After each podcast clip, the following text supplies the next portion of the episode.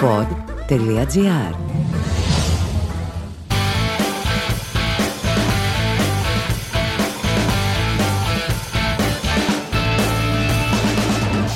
Καλημέρα και καλησπέρα και γεια σας, δεν έχω ιδέα πότε το ακούτε. Αυτό είναι άλλο ένα, άλλο ένα podcast.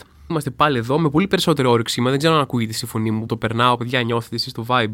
Τέλος πάντων, δεν έχω πολύ υποστήριξη ποτέ από εδώ πέρα. Αλλά OK, okay, το καταλαβαίνω. Δεν είμαι κι εγώ ο πιο ενεργειακός άνθρωπος όλων των εποχών. Παρ' όλα αυτά, έχω πολύ περισσότερο όρεξη παρά τη ζέστη, παρά το ότι επιστρέψαμε πάλι σε ζέστη. Και παιδιά, θα σας πω κάτι. Εγώ δεν αντέχω πισωγυρίσματα. Δηλαδή, δεν μπορώ να καταλάβω γιατί έχει πάλι ζέστη. Αλλιώς τα είχαμε πει. Είχα κατεβάσει και την πικέ κουβερτούλα μου να σκεπάζομαι, να είμαι ωραίος. Να μην σου πω, δηλαδή, εγώ είμαι ο τύπος που περιμένω την πρώτη βροχερή μέρα του Σεπτεμβρίου για να κατεβάσω πάπλωμα. Μου αρέσει, ρε παιδί μου, να σκεπάζομαι με πράγματα που σε πλακώνουν, να είναι ένα-δύο τόνους, ξέρω εγώ, τα σκεπάσματα κάτι τύπους που σκεπάζονται όλο το χρόνο με ένα μικρό παπλωματάκι. Δεν το καταλαβαίνω. Θέλω 4-5 κουβέρτες να φτιάχνουν ένα τείχος, ρε παιδί μου. Λέω όχι. Τελείωσε, λέει η ζέστη. Η Θωμά, άλλαξα γνώμη. Ε, άκυρο. Sorry, παιδιά, ακυρώνω τα σχέδιά μου. Επιστρέφω. Ξύπνα πάλι. Βάλει την πικέ κουβερτούλα σου το βράδυ μια χαρά δροσερός και ξύπνα το πρωί μέσα στον υδρότα, Θωμά. Λέω άντε, θα το αντέξω κι αυτό. Θυμάστε ότι δεν είναι και η καλύτερη μου περίοδος, ρε παιδί μου, από άποψη διαχείρισης και προσπαθώ να βγαίνει η μέρα όσο καλύτερα γίνεται.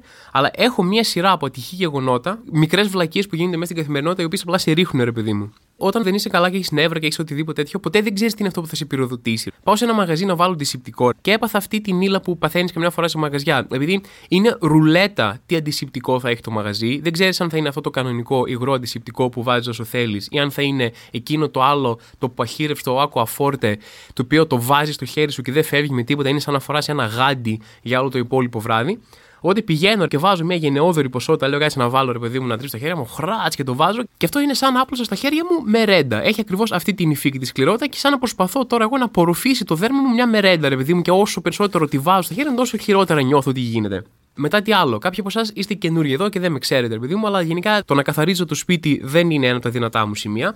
Ωραία, ειδικά το να πλένω πιάτα είναι από τα χειρότερά μου. Τα αφήνω και μαζεύονται. Δεν ξέρω αν έχετε ακούσει αυτό το κόλπο που λένε κάποιοι. Αν ό,τι χρησιμοποιήσει εκείνη την ώρα το πλένεις, ρε παιδί μου, δεν μαζεύονται κτλ. Εγώ εφάρμοζα ένα άλλο κόλπο.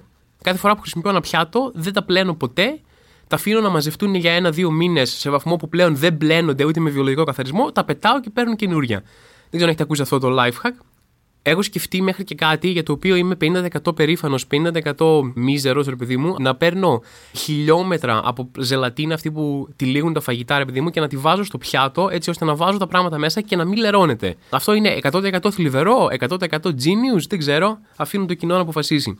Οπότε, ρε παιδί μου, επειδή έχω αυτό το θέμα με τα πιάτα, λέω θα πάρω ε, ένα πλυντήριο πιάτων. Τι πιο απλό. Οπότε παίρνω ένα πλυντήριο πιάτων, έχω και τη θέση ακριβώς που θέλω να το βάλω. Αλλά λέω αυτό το πλυντήριο πιάτων που θέλω εγώ να παραγγείλω, θα χωράει εκεί που θέλω να το βάλω. Δεν χρειάζεται να κάνω βλακίες του στυλ, να κοιτάξω τι διαστάσεις έχει για να δω αν μπορεί να μπει εκεί που θέλω να το βάλω. Η μοίρα θα με βοηθήσει. Άμα θέλεις κάτι πολύ, όλο το σύμπαν θα συνομωτήσει για να το αποκτήσεις. Και σκάει το πλυντήριο και το πλυντήριο είναι τύπου μεγαλύτερο από κάποιο αυτοκίνητα πόλεων, ξέρω εγώ, τύπου σμαρτάκια κτλ. Είναι μεγαλύτερο, μου το φέρουν πέντε άνθρωποι, ρε παιδί μου, μου λένε πάρτο, ελπίζω να έχεις μεγάλη κουζίνα να το βάλεις. Του λέω ναι, τι να σου πω, χαμός γίνεται στην κουζίνα μου, παίζουμε μπάλα συνήθως.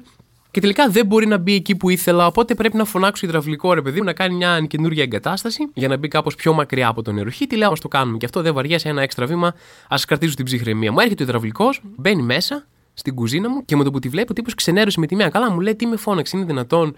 Τώρα θα σας το πω, επειδή μου, όσο γίνεται σε όρους υδραυλικούς για να καταλάβει τι ακριβώς μου είπε. Φίλε, your κουζίνα sucks, bro. Η κουζίνα είναι πανάρχια, οι σωλήνες είναι κρυμμένοι, γιατί είναι και αυτό δεν ξέρω. Όσοι μένετε σε παλιά πολυκατοικία, δηλαδή το 80% των Ελλήνων, εν πάση περιπτώσει, για κάποιο λόγο οι παλιοί αντιμετώπιζαν τους σωλήνες και τα ηλεκτρολογικά σαν να είναι κρυμμένος στη αυρός σαν να μην πρέπει να τα βρει ο εχθρός. Τα έθαβαν 20 μέτρα κάτω από τη γη, μέσα σε σκληροτράχυλο μπετό και σου λένε Ελπίζω να μην ξαναχρειαστεί να τα δούμε ποτέ ξανά στην ιστορία. Δηλαδή, για να βρεις σωλήνα σε παλιό σπίτι, πρέπει να πας και να ρίξεις την πολυκατοικία από τα θεμέλια, τύπου να γίνει εγκέλαδο, δηλαδή, και να ψάχνεις με ανιχνευτές μετάλλων που σκατά είναι αυτά τέτοια. Κάθε φορά που θέλεις να κάνεις την πιο απλή υδραυλική εργασία στο σπίτι σου, ξεκινάς από 1,5 χιλιάρικο, ρε παιδί μου. Δεν το σκέφτεσαι καν για παρακάτω. Και τέλος πάντων, γίνεται και αυτό το πράγμα και του λέω, Άρα τι μου λες, μου λες πρακτικά ότι δεν μπορώ να έχω πλυντήριο πιάτων εδώ πέρα, δεν μπορώ να έχω ωραία πράγματα εγώ στη ζωή μου. Δηλαδή πάλι αγόρασα ένα πλυντήριο πιάτων, τι θα το κάνω; Αν πεις τι θα το κάνω, μπορώ να το πάρω για να το διγάω, γιατί έχει το μέγεθος και την τεχνολογία για να κάνω αυτό. Στη χειρότερη θα γίνει κάτι τέτοιο. Ή μπορώ να το χρησιμοποιήσω για τουλάπα γιατί έχει αρκετό χώρο και δεν το μέτρησα ποτέ. Τέλος πάντων, όσοι παρακολουθείτε αυτό το δράμα μου εδώ και μέρες, θέλω να ξέρετε ότι είχε θετική έκβαση, θα έχω ένα πλυντήριο πιάτων. Το οποίο πιθανότητα σημαίνει, για να είμαστε ειλικρινείς, ότι απλά αντί να είναι τα πιάτα μου τα βρώμικα στον νεροχύτη, θα είναι απλά μέσα στο πλυντήριο πιάτων τώρα. Δεν ξέρω αν θα πατήσω ποτέ αυτό το κουμπί, αλλά θα δούμε. Άλλες μικρές ατυχίες, ρε παιδί μου, που μου συμβαίνουν και με πετάνε off, είναι πέτυχα στο δρόμο ένα γνωστό τις προάλλες από πανεπιστήμιο και παιδιά δεν με είδε.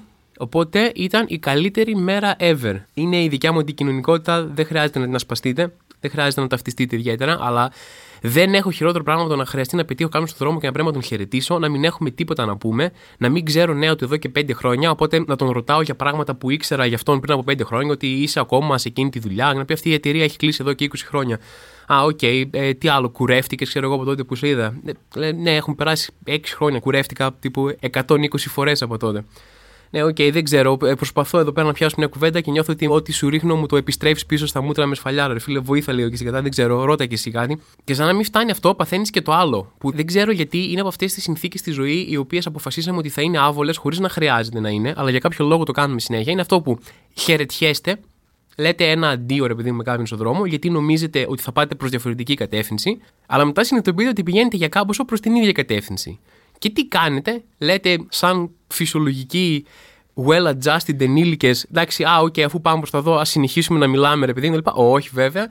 Προχωράτε ο ένας δίπλα στον άλλον, κάνοντας ο ένας ότι δεν βλέπετε τον άλλο. Μπορείτε να παίξετε και το μεγάλο κόλπο με τα ακουστικά, να βάλετε ακουστικά, ρε παιδί μου. Οπότε είστε δύο άνθρωποι οι οποίοι προχωράνε δίπλα-δίπλα, σχεδόν χεράκι-χεράκι και κάνετε ότι δεν υπάρχει ο άλλος δίπλα σου και κάνεις ότι ακούς μουσική, ξέρω κτλ.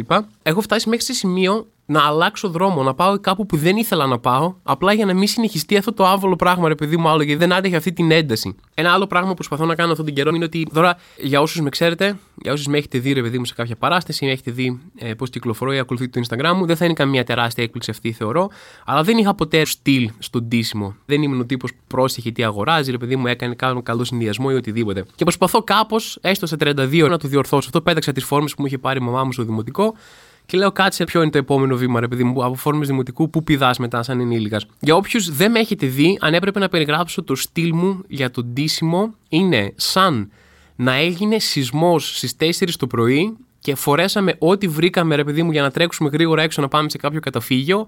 Τύπου μία μπότα, μία παντόφλα, μία φόρμα και από πάνω ένα πουκάμισο. Κάπως έτσι θα περιέγραφα τον τίσιμο μου. Και δεν αντέχω καθόλου τους πολιτές, ρε παιδί μου, όταν πρέπει να πας να αγοράσεις που έρχονται και έχουν αυτό να σας βοηθήσω γιατί δουλεύουν με προμήθεια άνθρωποι που θέλουν να σου πουλήσουν κάτι. Αλλά εγώ θέλω το χρόνο μου, θέλω να κοιτάξω, θέλω να τα πάρω όλα, να μην έχω κάποιον πάνω το κεφάλι μου να μου λέει αυτό είναι ωραίο, εκείνο δεν είναι καλός, ξέρω κτλ. Γιατί κάνουν και το άλλο. Αυτοί θέλουν να σου πουλήσουν κάτι ακριβό. Έτσι και εγώ το ξεχνάω συνέχεια αυτό. Μου λένε να σας βοηθήσουμε και λέω και εγώ αθώα, ναι, θέλω ένα μπουφάν. Οπότε πηγαίνει και μου δείχνει αυτός ένα μπουφάν, μου λέει αυτό εδώ πέρα, λέω Α, ωραίο είναι αυτό το μπουφάν. Μπράβο, πολύ όμορφο κτλ. Το κοιτάω κάπου η ώρα, το δοκιμάζω, λέω πόσο έχει αυτό και μου λέει έχει 500 ευρώ. Και εκείνη τη στιγμή μου πέφτουν τα αυτιά γιατί έχω επενδύσει πολύ χρόνο ήδη, ρε παιδί μου, και στο να μου αρέσει και στο να το δοκιμάζω. Και αυτό που θα έπρεπε να κάνω είναι το ντροπιαστικό ότι, Α, όχι φίλε μου, sorry, εγώ είμαι ψηλοφτωχομπινέ, 500 ευρώ, εμένα έχει ολόκληρη ντουλάπα μου μαζί με το έπιπλο, δηλαδή από τα IKEA που έχω πάρει. Sorry, νόμιζα ότι μιλάμε για κάνα 20, κάνα 50, οπότε είναι ντροπιαστικό. Οπότε τι κάνεις, τον χτυπάς με ένα μεγάλο life hack της ζωής που είναι το Α, μάλιστα 500 ευρώ, ε. Ωραία, ε, και τι ώρα κλείνεται, ξέρω εγώ, ότι και καλά φεύγω τώρα πάω να σηκώσω τα λεφτά από κάποιο ATM και θα έρθω, αλλά σε ρωτάω, μη τυχόν κλείσετε στο ενδιάμεσο. Γιατί εγώ πρέπει να πάω τώρα να φέρω το έμβασμα, ρε παιδί μου από Αμερική, ξέρω εγώ, για να αγοράσω. Και μπορεί να καθυστερήσει λίγο. Και ο τύπος σε κοιτάει μέσα στα μάτια, λέει ρε φίλε, άμα δεν θες να το αγοράσεις, μην το αγοράζεις. Αλλά σε παρακαλώ, μην με ξεφτιλίζει έτσι, μην μου πετάς το πότε κλείνεται. Δηλαδή, ξέρεις πόσα πότε κλείνεται, ακούω όλη την ημέρα. Δηλαδή, απλά πες μου, δεν θέλω, δεν πειράζει. Μετά είναι τα διάφορα ενήλικα οικονομικά προβλήματα, ρε παιδί μου, που πάντα είναι στην ατζέντα και πάντα είναι περίεργα.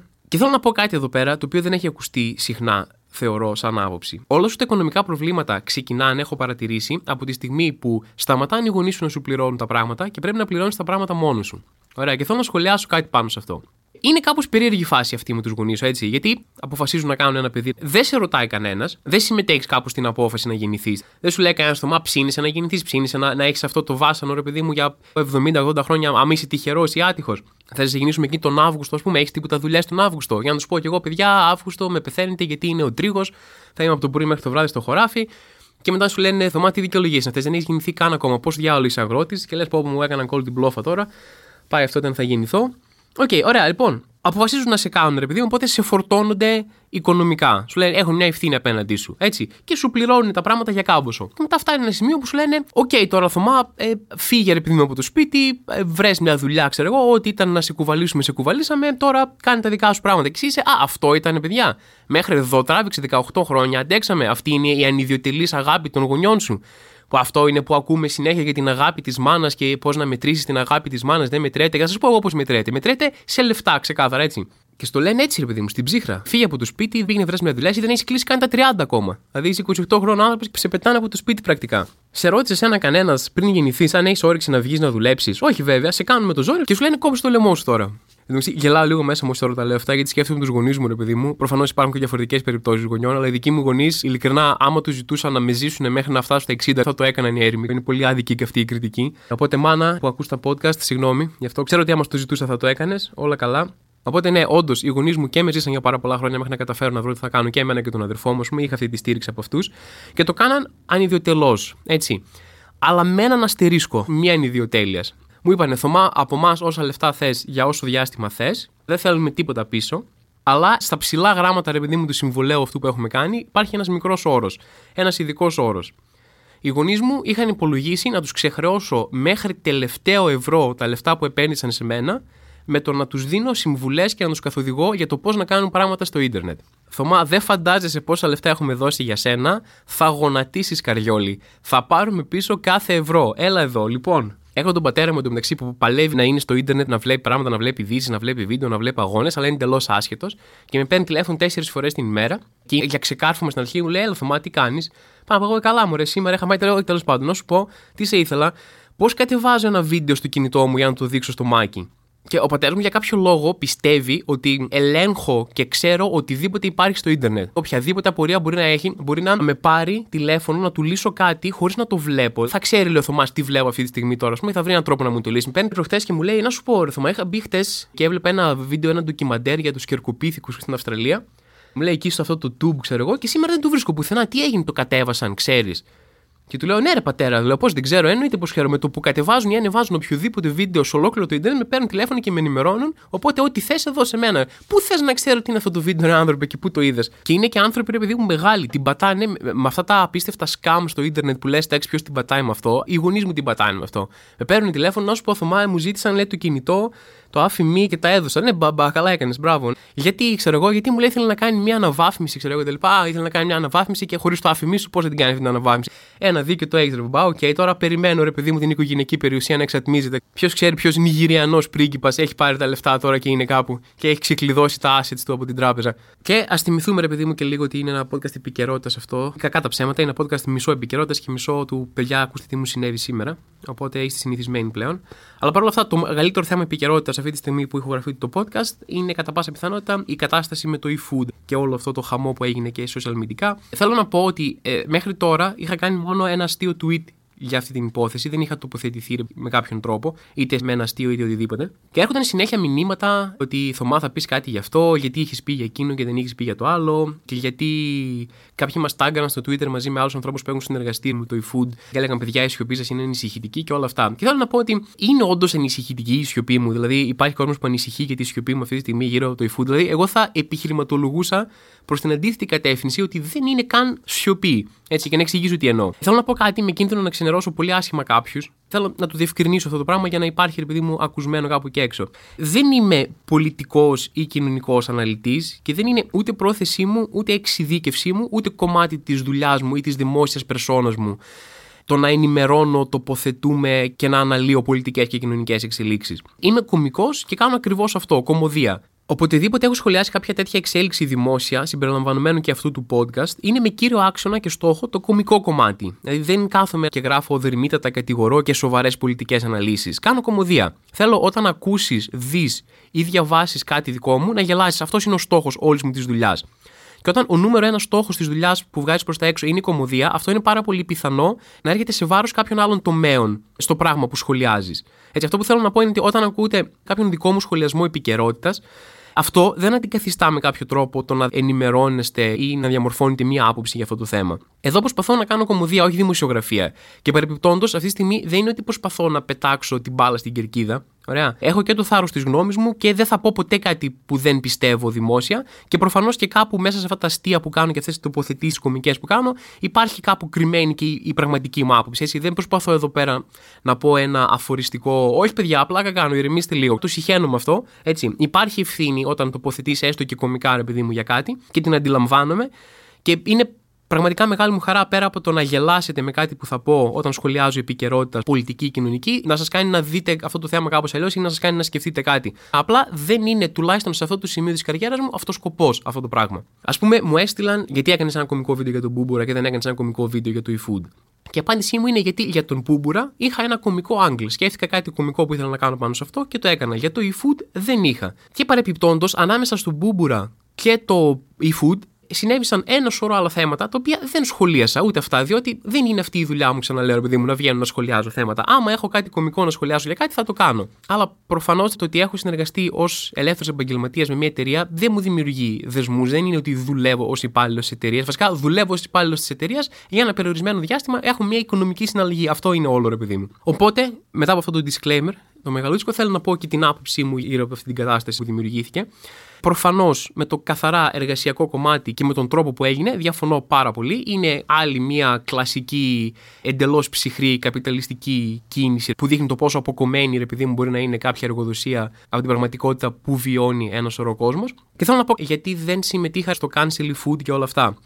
Καταρχάς, επειδή έχει γίνει προσπάθεια πολλές φορές να μειωθούν οι αγώνες μέσω social media, ότι δεν έχουν ιδεολογικό πρόσημο και είναι άναρχοι και είναι απλά μπλα μπλα μπλα. Τα δέχομαι όλα αυτά, αλλά στο σημείο που είμαστε, με το πόσο αντίκτυπο έχουν καταφέρει να έχουν διάφορες διεκδικήσεις που έγιναν μέσω social media, που κατάφεραν και να αναδείξουν θέματα, αλλά ακόμα και να αναγκάσουν κόσμο να πάρουν αποφάσεις πίσω, νιώθω ότι είναι κάπως κοντόφθαλμο να μηδενίζεις τη σημαντικότητα ενός κινήματος που μπορεί να έχει ξεκινήσει από social media. Νιώθω ότι είναι χαζό αυτό το πράγμα και εκ των πραγμάτων δεν προκύπτει ότι είναι μηδενικής σημασίας. Έχοντας σχολιάσει αυτό, θέλω να πω ότι προφανώς ένα τέτοιο κίνημα που δεν έχει συγκεκριμένο στόχο, δεν έχει συγκεκριμένη οργάνωση, δεν έχει μια κεντρική ιδεολογία από πίσω, μπορεί κάποιες φορές να είναι ασύμετρο και χαόδες και καταλήγει πάρα πολλές φορές στο ίντερνετ να γίνεται μια απλή τυφλή οργή, ρε παιδί μου. Απέναντι σε ένα πολύ προσωποποιημένο εχθρό και όχι στο γενικότερο πρόβλημα που υπάρχει, το οποίο δεν βοηθάει τον αρχικό στόχο που υποτίθεται θα έπρεπε να βοηθήσει. Δηλαδή, Καμία σοβαρή εργατική διεκδίκηση δεν προσπαθεί να κλείσει την εταιρεία που έκανε μια αντιεργατική πολιτική. Αυτό αυτό προσπαθούν να κάνουν είναι να φτιάξουν ένα πλαίσιο προστασίας για τους εργαζόμενους και να έχουν τα δικαιώματά τους προστατευμένα. Αυτό ακριβώς θα έπρεπε να είναι ο στόχος και εδώ, διότι αν κλείσει το eFood, όλοι αυτοί οι άνθρωποι για τους οποίους υποτίθεται γίνεται όλος αυτός ο χαμός θα μείνουν χωρίς δουλειά. Και όχι μόνο αν κλείσει παρεπιπτόντω, αλλά ακόμα και αν η εταιρεία δεχτεί ένα μεγάλο πλήγμα οικονομικό, δηλαδή χάσει πελατεία, χάσει κίνηση, χάσει traffic και τα οικονομικά της μεγέθη πέσουν στο μισό, στο 1 τρίτο. Η διορθωτική κίνηση που θα γίνει, αυτός που θα τιμωρηθεί, είναι ο κόσμος που θα απολυθεί. Απλά θα συρρυκνωθεί η εταιρεία σε προσωπικό. Αυτό θα καταλήξει να γίνει, ρε παιδί μου. Γι' αυτό δεν συμφωνώ και δεν μπορώ να μπω σε μια λογική πάμε, κλείστε το, μποϊκοτάρετε κτλ. Καταλαβαίνω ότι είναι ένας μοχλός πίεσης, ο οποίος φάνηκε να φέρνει και κάποια αποτελέσματα. Πάλι δεν θέλω να το μειώσω, αλλά αυτή είναι η ένστασή μου και αυτός ήταν ο λόγος που δεν μπορούσα να μπω με την καρδιά μου πίσω από το cancel, κλείστε το κτλ. Και είναι φανερό ότι αυτό το πράγμα ξεφεύγει πολλές φορές σε δρόμους που δεν πρέπει να πάρει και γίνεται απλά τυφλή οργή απέναντι σε ένα συγκεκριμένο εχθρό που γεννήθηκε σαν μήνυμα εκείνη την περίοδο. Διότι αυτή τη συγκεκριμένη πολιτική που προσπάθησε τώρα πούμε, να κάνει αυτή η συγκεκριμένη εταιρεία, την εφαρμόζουν ήδη εδώ και πάρα πολλά χρόνια αρκετές άλλες εταιρείες στην Ελλάδα και παγκόσμια. Και γι' αυτό θα έπρεπε να κυνηγέται ένα γενικότερο προστατευτικό πλαίσιο όπου απαγορεύεις εταιρείες να μπορούν να διαχειρίζονται αυτά τα μοντέλα εργασίας, παρά να κυνηγήσουμε έναν πολύ συγκεκριμένο εχθρό, ρε παιδί μου, αυτή τη στιγμή. Πάρα πολλοί άνθρωποι προσπαθούν να μειώσουν αγώνες οι οποίοι γίνονται για μια περίπτωση που είναι αυτή τη στιγμή στην επικαιρότητα. Δηλαδή θα πούνε ότι δεν έχει νόημα να κάνουμε μόνο τη μία κίνηση, πρέπει να γίνει ένα διορθωτικό πλαίσιο. Οπότε ακυρώνουν κάθε τέτοια κίνηση που είναι μεμονωμένη. Εγώ πάλι δεν θέλω να την ακυρώσω, διότι στην κατάσταση που είμαστε, αν μπορούμε να γλιτώσουμε 50 δουλειές σε μια συγκεκριμένη εταιρεία με έναν αγώνα, ας γίνει και αυτός ο αγώνας. Δηλαδή, ακόμα και οποιαδήποτε μικρή νίκη είναι κάτι, ρε παιδί μου. Είναι κάτι και αυτό έχει αποδειχτεί και ιστορικά. Αλλά σε καμία περίπτωση δεν θα πρέπει να χάνεται ποτέ η μεγάλη εικόνα εδώ πέρα. Λοιπόν, και επειδή ο Θωμάς δεν ξεχνάει ότι είχαμε γενιάσει μια καινούργια στήλη στο προηγούμενο podcast, θα τη συνεχίσουμε τουλάχιστον για ένα δεύτερο. Πολύ ωραία και τώρα. Ένα-δυο νέα έχω να σχολιάσω. Ξέρω, απλά δεν θέλω να υπαναποχωρήσω πάλι. Θέλω να καταφέρω να βγει, ρε παιδί μου, έστω μια δεύτερη στήλη για να μην λέτε α Θωμά ξεκινάς και κλείνεις στήλες συνέχεια. Λοιπόν, οπότε πάμε, παιδιά, είναι δεύτερη εβδομάδα της στήλης, μικρός σχολιασμός μικρών νέων επικαιρότητας. Μέσα σε όλα αυτά που γίνονται, δεν θέλω να ξεχνάτε ότι υπάρχει και ο COVID, έτσι. Δηλαδή, τώρα ζούμε τις τελευταίες μέρες καλοκαιριού και ακόμα είμαστε όλοι, Α, εντάξει, OK, okay, μια χαρά, αλλά έρχεται ο χειμώνας και θα πρέπει να αντιμετωπίσουμε κάποια στιγμή τι γίνεται. Η φάση με τα εμβόλια έχει φτάσει σε τέλμα. Ωραία, δεν κάνει κανένας εμβόλια πλέον, έχει κοπεί αυτό το πράγμα. Μόνο εμείς τρέξαμε και κάναμε εμβόλια. Εγώ, ρε παιδί μου, όταν άνοιξε η δικιά μου ηλικιακή ομάδα, μπορούσα να κάνω μόνο το άστρα Ζένεκα ή Ζενέκα. ακόμα δεν έχω καταφέρει να δω που είναι ο τόνος. Ελπίζω να μην είναι στο Α, να μην είναι Ζενεκά. Γιατί αυτό δεν το έχω πει ποτέ έτσι. Τότε δεν είχαμε όλες τις πληροφορίες γύρω από τα εμβόλια full και δεν είχαμε και επιλογές. Αυτό ήταν. Σου έλεγαν, άμα θες, κάνεις αυτό. Αν δεν θες, το παίζεις ρουλέτα και περιμένεις. Οπότε πήγα και έκανα αυτό και τώρα το να λες σε κόσμο ότι έχεις κάνει το Άστρα Ζένεκα είναι σαν να τους λες ότι δεν ξέρω, ότι έχεις βαρέσει πρέζα, ρε παιδί μου. Δηλαδή σου λένε έχεις κάνει εμβόλιο, ναι, ναι, τι έχεις κάνει, τους λέω το Άστρα. Α, α, OK, okay, εντάξει, ό,τι έχει κάνει κανείς καλό είναι. Νιώθω ότι θα έπαιρνα περισσότερο σεβασμό τους έλεγα ότι έχω κάνει εμβόλιο για την ιλαρά, ας πούμε. Δηλαδή κάτι εντελώς άσχετο θα έλεγα, παίζει να σε πιάνει περισσότερο αυτό το θέμα. Απαιτώ μία δωροκάρτα για τους ανθρώπους που τρέξαν πρώτοι να κάνουν εμβόλιο και έκαναν το Άστρα. Ωραία, θέλουν μία δωροκάρτα 150 ευρώ. Τουλάχιστον. Και μέσα σε όλο αυτό το κλίμα με τον COVID που όλοι προειδοποιούν ότι θα γίνει χαμός το χειμώνα, το λένε για τα σχολεία, για τους κλειστούς χώρους, λένε δεν έχουν προετοιμαστεί καθόλου καλά. Υπάρχει και ένα άλλο φοβερό νέο, το οποίο είναι ότι μειώθηκαν, λέει, κατά 15% οι επισκέψεις σε νοσοκομεία. Και θα μου πείτε, γιατί θωμά μειώθηκαν, ε, είναι ο κόσμος πιο υγιής, κάνει τις πιλάτες του, ας πούμε, τρώει το κέιλ του, αποφεύγει τα κορεσμένα λιπαρά και όλα αυτά; Είναι το καλό της φάσης με τον κορονοϊό, ότι στραφήκαμε όλοι προς την υγεία. Όχι βέβαια. Σιγά μην ήταν αυτό. Σιγά μην υπήρχε κάτι θετικό μέσα σε όλο αυτό. Αυτό που γίνεται είναι ότι ο κόσμος φοβάται να πάει στο νοσοκομείο λόγω COVID και έχει συμπτώματα και απλά κάθεται στο σπίτι του. Είναι ο άλλος που ξεκόλλησε το χέρι μου και έπεσε. Ε, δεν πειράζει, λέει, θα κάτσω σπίτι, δεν είναι τίποτα. Έχω διαβάσει κάπου ότι μπορεί να ξαναφυτρώσει σαν σαύρα, ρε παιδί μου. Πού να τρέχω τώρα σε νοσοκομεία με COVID και τα λοιπά και μάσκες, άστα αυτά. Εντάξει, αυτός ο τύπος ήμουν εγώ 100% πολύ πριν τον COVID. Έτσι ντρέπομαι να το παραδεχτώ λίγο, δεν είναι σοβαρή ενήλικη συμπεριφορά, αλλά και εγώ όταν έχω κάποια συμπτώματα, αν δεν υποφέρω, αποφεύγω να πάω στο γιατρό 50% από φόβο, 50% από βαρεμάρα. Έτσι, όπως π.χ. σήμερα, που ξύπνησα με πολύ ψηλό πυρετό και βήχα. Πλάκα κάνω. Είμαι μια χαρά. Λοιπόν, και παιδιά, δεν είναι ότι εντάξει, κάποιοι έχουν κάποια συμπτώματα και κάθονται σπίτι τους και είναι όλα καλά. Προφανώς βοηθάει και ο κορονοϊός αυτό, αλλά έχουν ανέβει θάνατοι στην Ελλάδα, λέει, σε ιστορικό υψηλό σε περίοδο ειρήνης. Καταλαβαίνετε για τι πράγμα μιλάμε. Ιστορικό υψηλό για περίοδο ειρήνης. Αυτό σημαίνει ότι είμαστε οριακά να αρχίσουν να πεθαίνουν όσο άνθρωποι πέθαναν σε πόλεμο αυτή τη στιγμή. Και τουλάχιστον αυτοί που πέθαναν στον πόλεμο, στο αλβανικό έπος, πέθαναν ηρωικά. Έλεγαν πώς πέθανε ο παππούς σου, πέθανε από τις κακουχίες και τις φέρε, ρε παιδί μου. Και εσύ πώς πέθανες, εγώ τίποτα. Ήμουν στο σπίτι, έβλεπα Netflix, φτιάχναμε κάτι banana bread, ρε παιδί μου, και μετά είχα ένα σύμπτωμα για κάτι, δεν πήγα στο νοσοκομείο και πέθανα ηρωικά. Αυτό ήταν το δικό μου Βιετνάμ. Ένα άλλο μεγάλο νέο επικαιρότητας που γίνεται χαμός είναι ότι στην ομιλία του στη ΔΕΘ ο Αλέξης Τσίπρας αποκάλεσε τον πρωθυπουργό του κύριο Μητσοτάκη κάπως έμμεσα ή άμεσα Ραντανπλάν, ο οποίος είναι ένας χαρακτήρας από το κόμικ Λούκι Λούκ, είναι ένας σκύλος τραπεζικό, ο οποίος είναι χαζός και μπουνταλάς. Και ακούς αυτό και λες τι κρίμα που είναι που δεν μπορούμε να δούμε πολιτικά rap battles. Να πέσει ένα beat στη ΔΕΘ, ρε παιδί μου, και να κάτσουν να ρίχνουν ο ένας τον άλλον τέτοιες ατσάλινες προσβολές. Πώς δεν τον είπε και η Τζιτζιφιόγκο να του κλείσει το σπίτι τελείως και να του λήξει την καριέρα.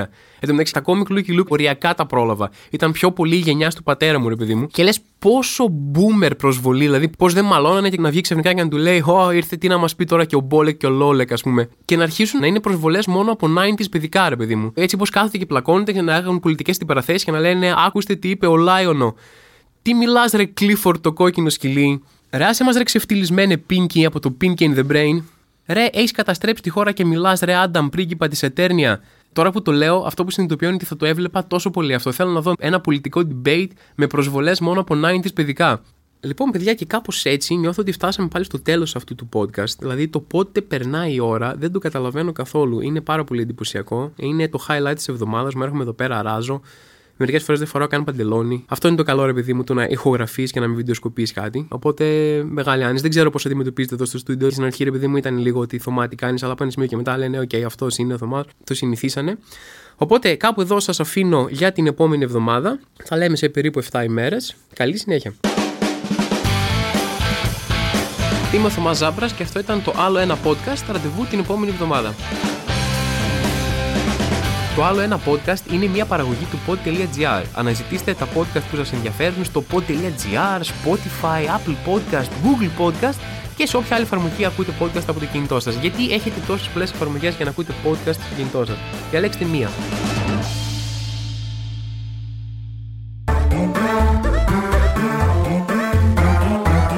Pod pod.gr. Το καλό να ακούγεται.